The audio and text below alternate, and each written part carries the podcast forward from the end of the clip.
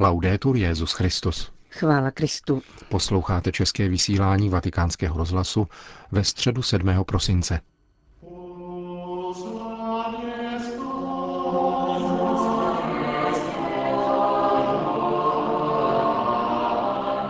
Dopolední generální audience se konala ve vatikánské aule Pavla VI. Petrův nástupce před přibližně 8 tisíci věřících započal nový cyklus katechezí věnovaných křesťanské naději. První z nich byla uvedena slovy proroka Izajáše. Těšte, těšte můj lid, která znějí v liturgii adventní doby.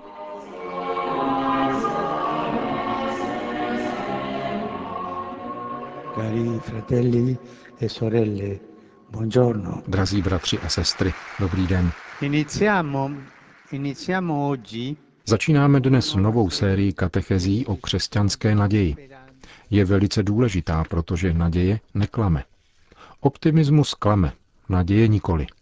Velice ji potřebujeme v nynějších časech, které vypadají temně a nezřídka v nich bloudíme, tváří v tvář špatnosti a násilí, jež nás obklopují, tváří v tvář utrpení tolika našich bratří. Naději potřebujeme. Cítíme se ztraceni a také trochu sklíčeni, protože pociťujeme bezmoc a máme dojem, jako by tato temnota nikdy neměla skončit. Nedopustme, aby nás naděje opustila. Vždyť s námi jde milující Bůh. Doufám, protože se mnou je Bůh. Toto si můžeme všichni říkat. Každý z nás si může říci, doufám, mám naději, protože Bůh je se mnou. Jde a vede mne za ruku. Bůh nás nenechává samotné. Pán Ježíš přemohl zlo a otevřel nám cestu života. Zejména v této adventní době, která je dobou čekání, během níž se opět připravujeme na přijetí útěšného tajemství vtělení a světla narození páně, je tedy důležité uvažovat o naději. Učme se od pána, co znamená mít naději, doufat. Slyšme proto slova písma svatého, počínaje prorokem Izajášem, velkým prorokem adventu a velkým poslem naděje. Nella seconda parte del suo libro Isaia si Ve druhé části své knihy se Izajáš obrací k lidu útěšnou zvěstí. Těšte, těšte můj národ, praví váš Bůh. Mluvte k srdci Jeruzaléma, volejte k němu, neboť je skončena jeho špatnost. A hlas volá, na poušti připravte hospodinovi cestu, v pustině urovnejte stezky našemu Bohu. Každé údolí ať se zvýší a každá hora a pahorek ať se sníží. Co je křivé, ať se napřímí, co je drsné, ať se narovná. Hospodinova velebnost se zjeví a každé tělo společně uzří, že mluvila hospodinova ústa. Dio Padre Bůh Otec těší tím, že vzbuzuje těšitele, od kterých žádá, aby povzbuzovali jeho lid, jeho děti zvěstí, že soužení se skončilo, bolest přestala a hřích byl odpuštěn. A tím se soužené a zděšené srdce hojí. Prorok tedy žádá připravení stezky pánu, otevření se jeho darům a spáse. Útěcha lidu začíná možností jít boží cestou, novou, urovnanou a schůdnou cestou, kterou je třeba přichystat na poušti, aby bylo možno ji přejít a vrátit se do vlasti. Prorok se totiž obrací k lidu, který prožívá tragédii babylonského vyhnanství a nyní slyší, že se bude moci vrátit do svojí země pohodlnou a širokou cestou bez údolí a hor, které by ji činily obtížnou, cestou urovnanou na poušti. Připravit onu cestu tedy znamená připravit cestu spásy a osvobození od každé překážky a nesnáze. Vyhnanství bylo v dějinách Izraele dramatickým momentem, kdy lid přišel o všechno. Ztratil vlast, svobodu, důstojnost a také důvěru v Boha. Cítil se opuštěn a bez naděje. Prorok však přichází s výzvou, která znovu otevírá srdce víře. Poušť je místem, ve kterém je těžké žít, ale právě tudy je nyní možné se vrátit nejenom do vlasti, nýbrž k Bohu. Vrátit se k naději a úsměvu. Když se ocitneme v temnotě a nesnázích, nedostává se nám úsměv. Právě naděje nás však učí úsměvu, abychom našli cestu, která vede k Bohu. Jednou z prvních věcí, která postihne lidi, když se vzdálí od Boha, je ztráta úsměvu. Možná jsou schopní vybuchovat smíchem, jedna salva střídá druhou, ale chybí jim úsměv. Tento úsměv dává pouze naděje. Je to úsměv doufající v setkání s Bohem. Život je často pouští. Je obtížné kráčet životem. Ale svěříme-li se Bohu, může se stát krásným a širokým jako dálnice. Postačí nestrácet nikdy naději. Postačí věřit dále, vždy a všemu navzdory. Když se ocitneme před dítětem a můžeme mít i spoustu problémů a těžkostí, vynoří se z našeho nitra úsměv, protože stojíme před nadějí. Dítě je naděje. Takto se musíme v životě umět dívat na cestu naděje, která nás vede k setkání s Bohem. S Bohem, který se pro nás stal dítětem. A dává nám úsměv. Dává nám všechno. Právě tato Izajášova slova později použije Jan Křtitel ve svém kázání, kterým vybízí k obrácení. Říkal, hlas volajícího na poušti, připravte cestu pánu. Je to hlas, který volá tam, kde se zdá, že není nikdo, kdo by mohl naslouchat. Kdo může naslouchat v poušti? Volá uprostřed zmatení způsobeného krizí víry. Nemůžeme popřít, že svět je v krizi víry. Říká se, já věřím v Boha, jsem křesťan, patřím k tamtomu náboženství. Tvůj život je však velice vzdálen onomu křesťanskému, je velice vzdálen Bohu. Religiozita, víra se zúžila na jedinou větu. Věřím? Ano. Tady jde však o návrat k Bohu, o obrácení srdce k Bohu a vykročení touto cestou k setkání s ním. Bůh nás očekává. A o tom káže Jan Křtitel, o přípravě. Připravte setkání s tímto dítětem, které nám vrátí úsměv.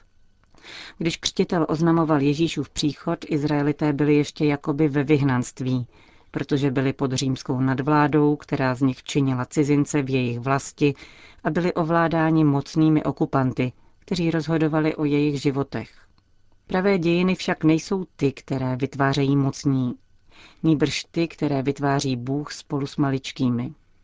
Pravé dějiny, které zůstávají ve věčnosti, jsou ty, které píše Bůh se svými maličkými.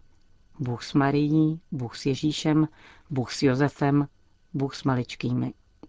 S oněmi maličkými a prostými, které nacházíme kolem rodícího se Ježíše. Zachariáš a Alžběta, staří a poznamenaní neplodností. Maria, mladá dívka, panna zaslíbená Josefovi. Bezvýznamní pastýři, kterými se opovrhovalo. To jsou maličcí, kteří se vírou stali velkými. Maličcí, kteří umí ustavičně doufat. A naděje je ctnost maličkých, Velcí a spokojení neznají naději, nevědí, co to je. Maličcí spolu s Bohem, s Ježíšem, proměňují poušť vyhnanství, zoufající osamocení a utrpení v urovnanou cestu, jež vede k setkání se slávou páně. Přejdeme tedy k věci. Učme se naději. S důvěrou očekávejme pánův příchod a ať už bude poušť našich životů jakákoliv, každý ví, jakou pouští jde, stane se rozkvetlou zahradou. Naděje neklame. To byla katecheze papeže Františka. Na závěr generální audience po společné modlitbě odčenáš Petrův nástupce všem požehnal. Sit nomen Domini benedictum. et hoc nunc usque in seculum, Aiutorium nostrum in nomine Domini. qui fecit caelum et terra. Benedicat vos omnipotens Deus, Pater et Filius et Spiritus Sanctus. Amen.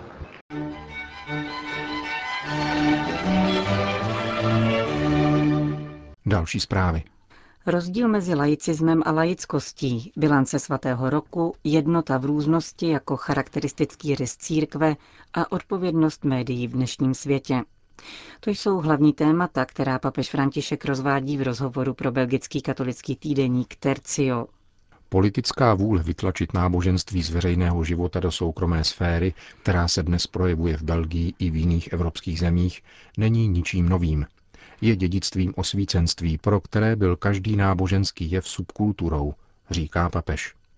Odkazuje k rozdílu mezi laicismem a laickostí a podotýká, že laický stát je lepší než stát konfesní, neboť konfesní státy končí špatně. Problém spočívá v konceptu laicismu, který se uzavírá veškeré transcendenci. Avšak právě otevřenost transcendencí je nedílnou součástí lidské podstaty.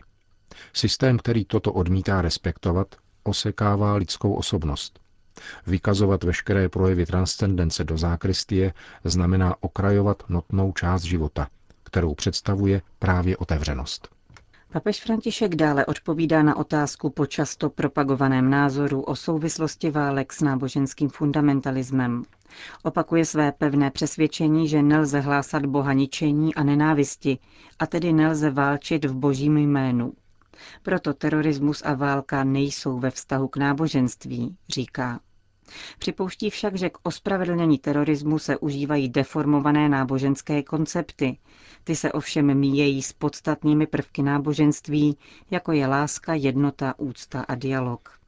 Válku tedy nevyhlašuje náboženství, nýbrž jeho deformovaná podoba, která se projevuje ve fundamentalistických skupinách. V souvislosti s výročím první světové války papež František s politováním konstatuje, že po sto letech od tohoto konfliktu jsme stále ve válečném stavu. Vrací se ke svému konceptu fragmentalizované světové války. Vypočítává Ukrajinu, Blízký východ, Afriku a Jemen. Říkáme nikdy více válku a zároveň vyrábíme a prodáváme zbraně. František připomíná jednu z ekonomických teorií, podle níž je válka jedním z nejsnažších prostředků, jak srovnat státní rozpočet. Ovšem za velmi vysokou cenu. Cenu krve, dodává papež. Podotýká dále, že Evropě chybí praví vůdci, jako byli Schumann, de Gasperi a Adenauer. Evropa potřebuje lídry, opakuje František, lídry, kteří ji povedou ku předu. K právě uzavřenému svatému roku milosedenství František říká, že jeho idea se inspirovala teologií božího milosedenství Pavla VI. a zejména Jana Pavla II. Nicméně, dodává papež, je to idea, která přišla z hůry. S průběhem jubilejního roku je papež spokojen. Zdůrazňuje také, že vzhledem k tomu, že se neomezil pouze na Řím, vyvolal velký pohyb a mnoho lidí pocítilo volání smířit se s Bohem. Vize církve budoucnosti a její synodální rozměr byl tématem další otázky, na kterou papež obsáhle odpovídá. Církev vzniká od spoda, má počátek ve křtu a ve společenství a dále se zhromažďuje kolem biskupa, který je nástupcem apoštolů. Říká, církev může být buď uspořádána pyramidálně, takže co řekne Petr, to se stane, anebo synodálně, totiž tak, že Petr zůstává Petrem, ale církev spíše doprovází, nechává ji růst a naslouchá. František dodává, že bohatou zkušeností v tomto smyslu byly poslední dvě synody, z nichž vyšla Amoris Leticia. Mluví o bohatství různorodosti odstínů, které je církvi vlastní. Je to jednota v různosti, konstatuje František. Během synodů každý mohl vyslovit, co si myslí, bez strachu z posuzování.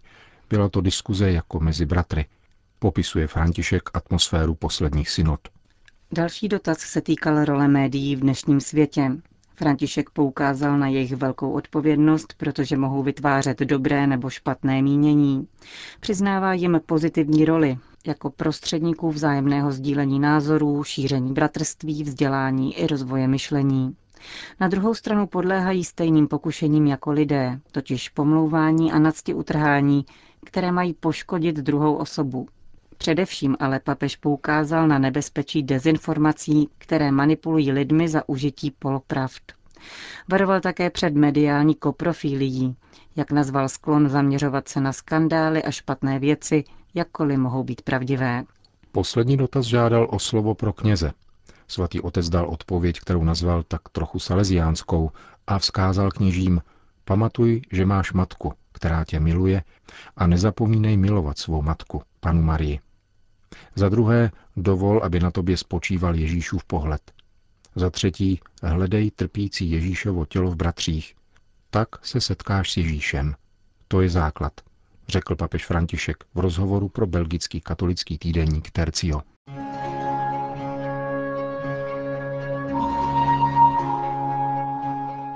Končíme české vysílání vatikánského rozhlasu. Chvála Kristu. Laudetur Jezus Christus.